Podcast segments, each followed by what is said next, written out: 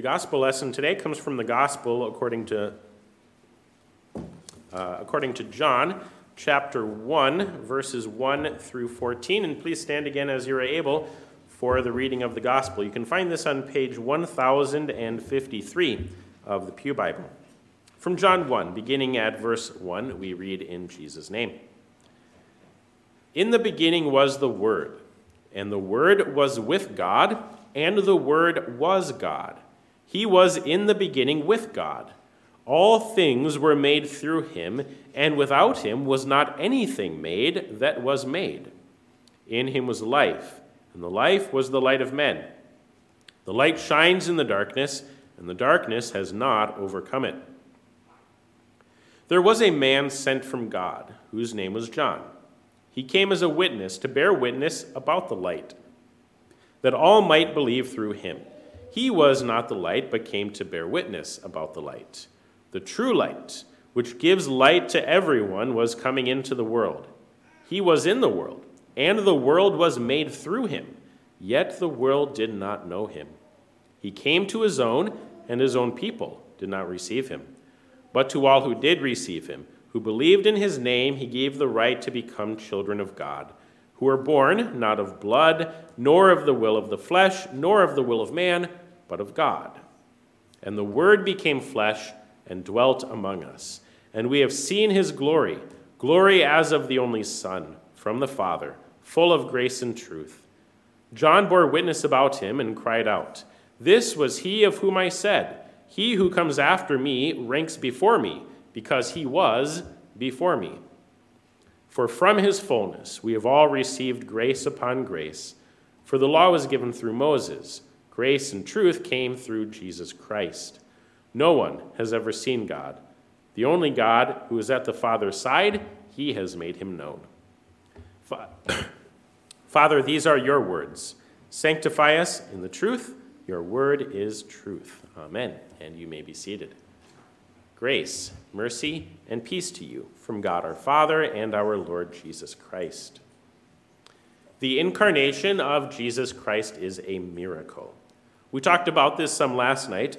The word incarnation, it's a fancy theological word that means enfleshment.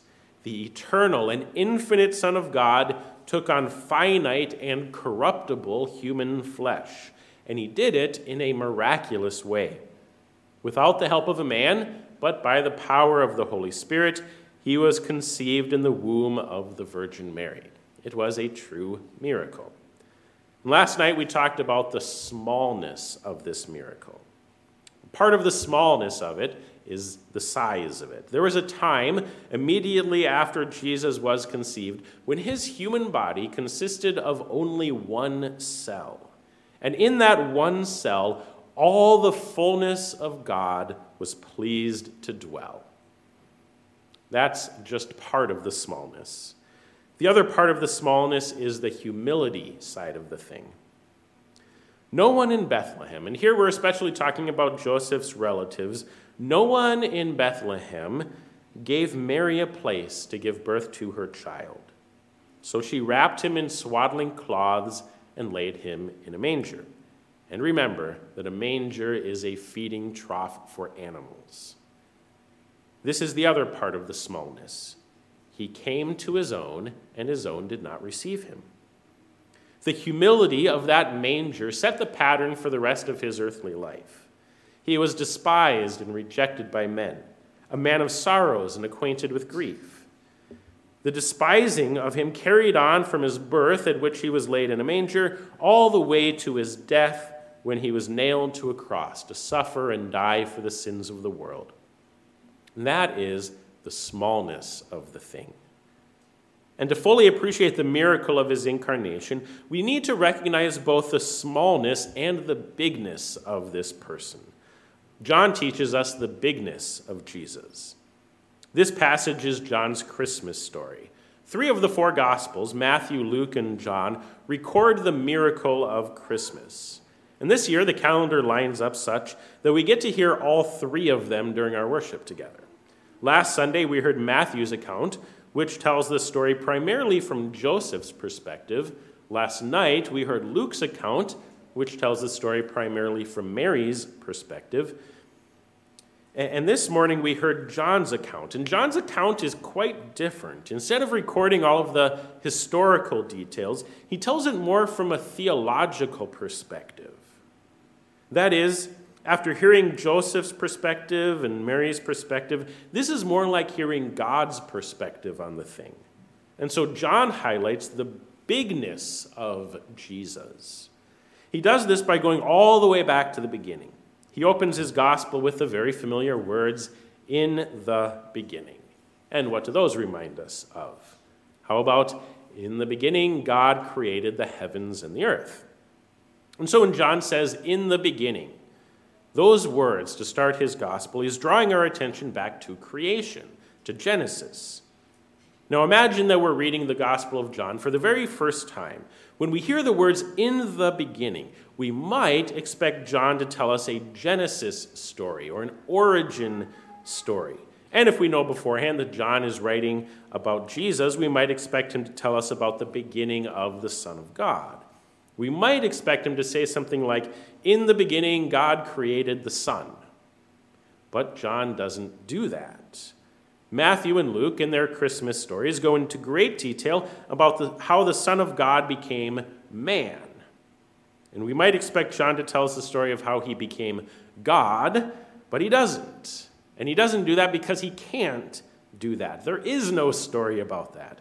Instead, he writes, In the beginning was the Word. And the Word, with a capital W, refers to Jesus. We see this in verse 14, where John writes, The Word became flesh and dwelt among us. But in verse 1, John writes, In the beginning was the Word. And the Word was with God, and the Word was God. John can't tell us how Jesus became God or how the Son of God was created because he did not become God and he was not created. When John goes on to talk about how the Son of God became man, he can tell us that. The Word became flesh. But he doesn't say anything about the word becoming God. He simply says, and the word was God. And so notice the difference between those words became and was. And this might be a little bit technical, but it's really important for Christians to understand. Notice the difference between those words became and was. The word became, it has a definite historical starting point to it. Sometime around 5 or maybe 2 BC, the Word became flesh. But the Word was is timeless. There's no starting point to it. The eternal Word did not become God. The Word, with a capital W, was God. He just was. The Word was not created. The Son of God has always been. He is the eternal Word. Now, if we expected John to tell us how Jesus was created, we might be in for another surprise. Not only was he not created, he is himself the creator. He was in the beginning with God. All things were made through him, and without him was not anything made that was made. Jesus cannot be a created being because nothing has ever been created without him. He is the Word by which the Father created all things. In the Creed, we confess that we believe in God the Father Almighty, maker of, of heaven and earth, or creator of all things, visible and invisible. But the Father was not alone in the work of creation. In the beginning, God. That is the Father, Son, and Holy Spirit, the Trinity together. God created the heavens and the earth. And God the Father, uh, we confess, is the primary person responsible for creation, but he was not alone. He did all of his creating through the Son. The Son is the eternal Word through whom heaven and earth were created. John calls him the Word. And he says, In the beginning was the Word, and the Word was with God, and the Word was God. John also calls him the true light. And by calling him the true light, this distinguishes Jesus from the created light, that of the sun and the moon and the stars. But Jesus is the true light. And this is something greater than the physical light that we observe. This is spiritual light. And when we say spiritual, we don't mean less than physical light. If anything, it is more than physical light. He is a more powerful light because he is the source of every other created light. But this is a light that children of darkness oftentimes cannot see, cannot comp- comprehend. Verse 5 says, The light shines in the darkness and the darkness has not overcome it. Another way to translate that, uh, and so sometimes translations they go one or one or the other with this. It might say the darkness has not understood it. So the darkness cannot overcome it. The darkness cannot comprehend or understand it. Spiritual darkness is much worse than physical darkness. Physical darkness is just the absence of light. But spiritual darkness is more than just the absence of God, it is hostility against God. Spiritual darkness is pure evil. Later in the Gospel of John, Jesus says, The light has come into the world, and people loved the darkness rather than the light because their works were evil. For everyone who does wicked things hates the light and does not come to the light lest his works should be exposed. The darkness in us hides from God. The darkness of sin hates God, fears God, not in a good way, and does not understand God. The darkness of sin hates and fears the light when God says, Your works are evil. And the darkness of sin also does not understand or comprehend the light when God says the other word, your sins are forgiven. In our more honest moments, we recognize that we are children of darkness. And if we are sinful and dark, then it, it, just, it just doesn't make any sense that the light of the world would want anything to do with us. We don't understand by nature the concept of forgiveness. And since we do not understand it, we remain in fear. Because light destroys darkness, and we don't want to be destroyed. We cannot grasp with our natural minds the idea that this light will drive away darkness without destroying the children of darkness. So the darkness has not understood the light, but glory to God, the darkness also cannot overcome the light. This is the thing about the battle between darkness and light. Darkness never wins, it cannot win. Wherever darkness and light meet, light always wins.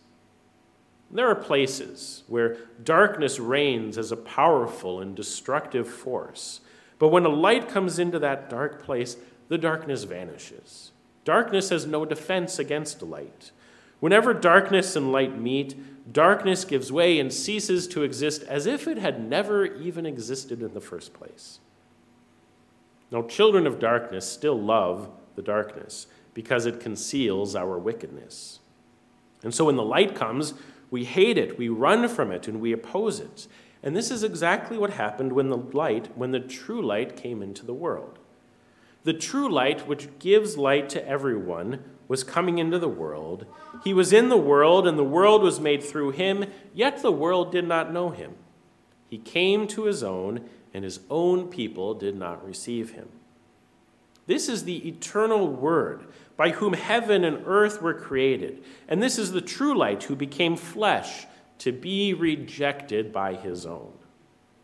The eternal Word became flesh and dwelt among us, and we rejected him. He came to his own, and his own people did not receive him. How tragic it sounds. The light came to drive away the darkness, but the children of darkness did not recognize the light. They did not comprehend the light, and so they tried to overcome him. And they thought they had when they had nailed him to the cross to die, but their violence against the light turned out to be his victory over darkness. Because in that darkness that came over the land for three hours, he was swallowing up the darkness of sin and death. And by this, he overcame the darkness. And this is his bigness by becoming small, both in size and in the eyes of the world, he triumphed over darkness, and he is now exalted to the right hand of the Father for all eternity. The miracle of Jesus' incarnation is that he is both small and big at the same time.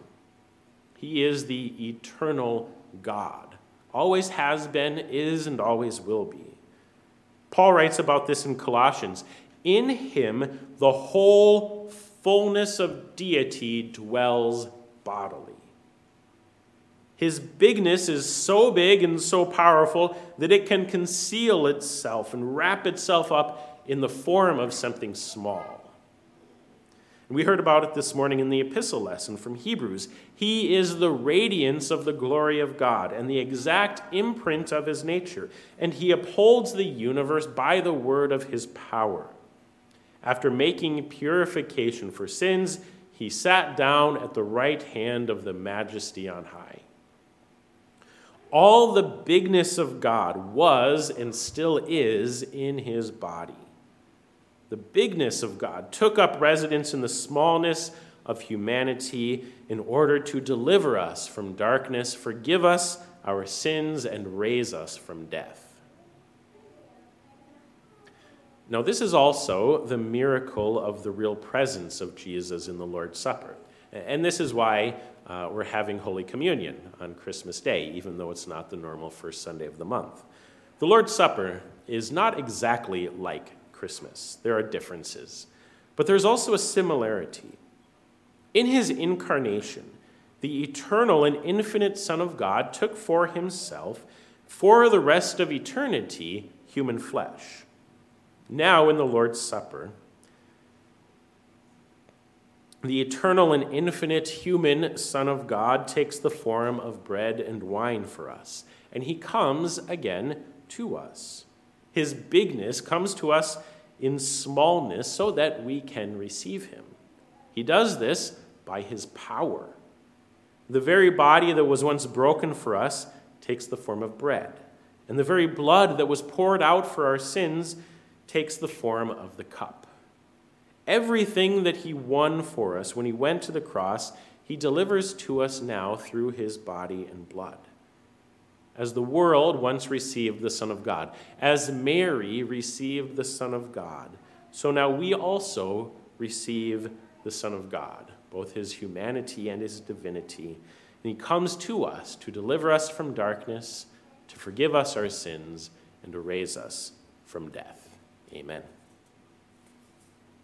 And may the peace of God, which passes all understanding, guard your hearts and minds in Christ Jesus. Amen.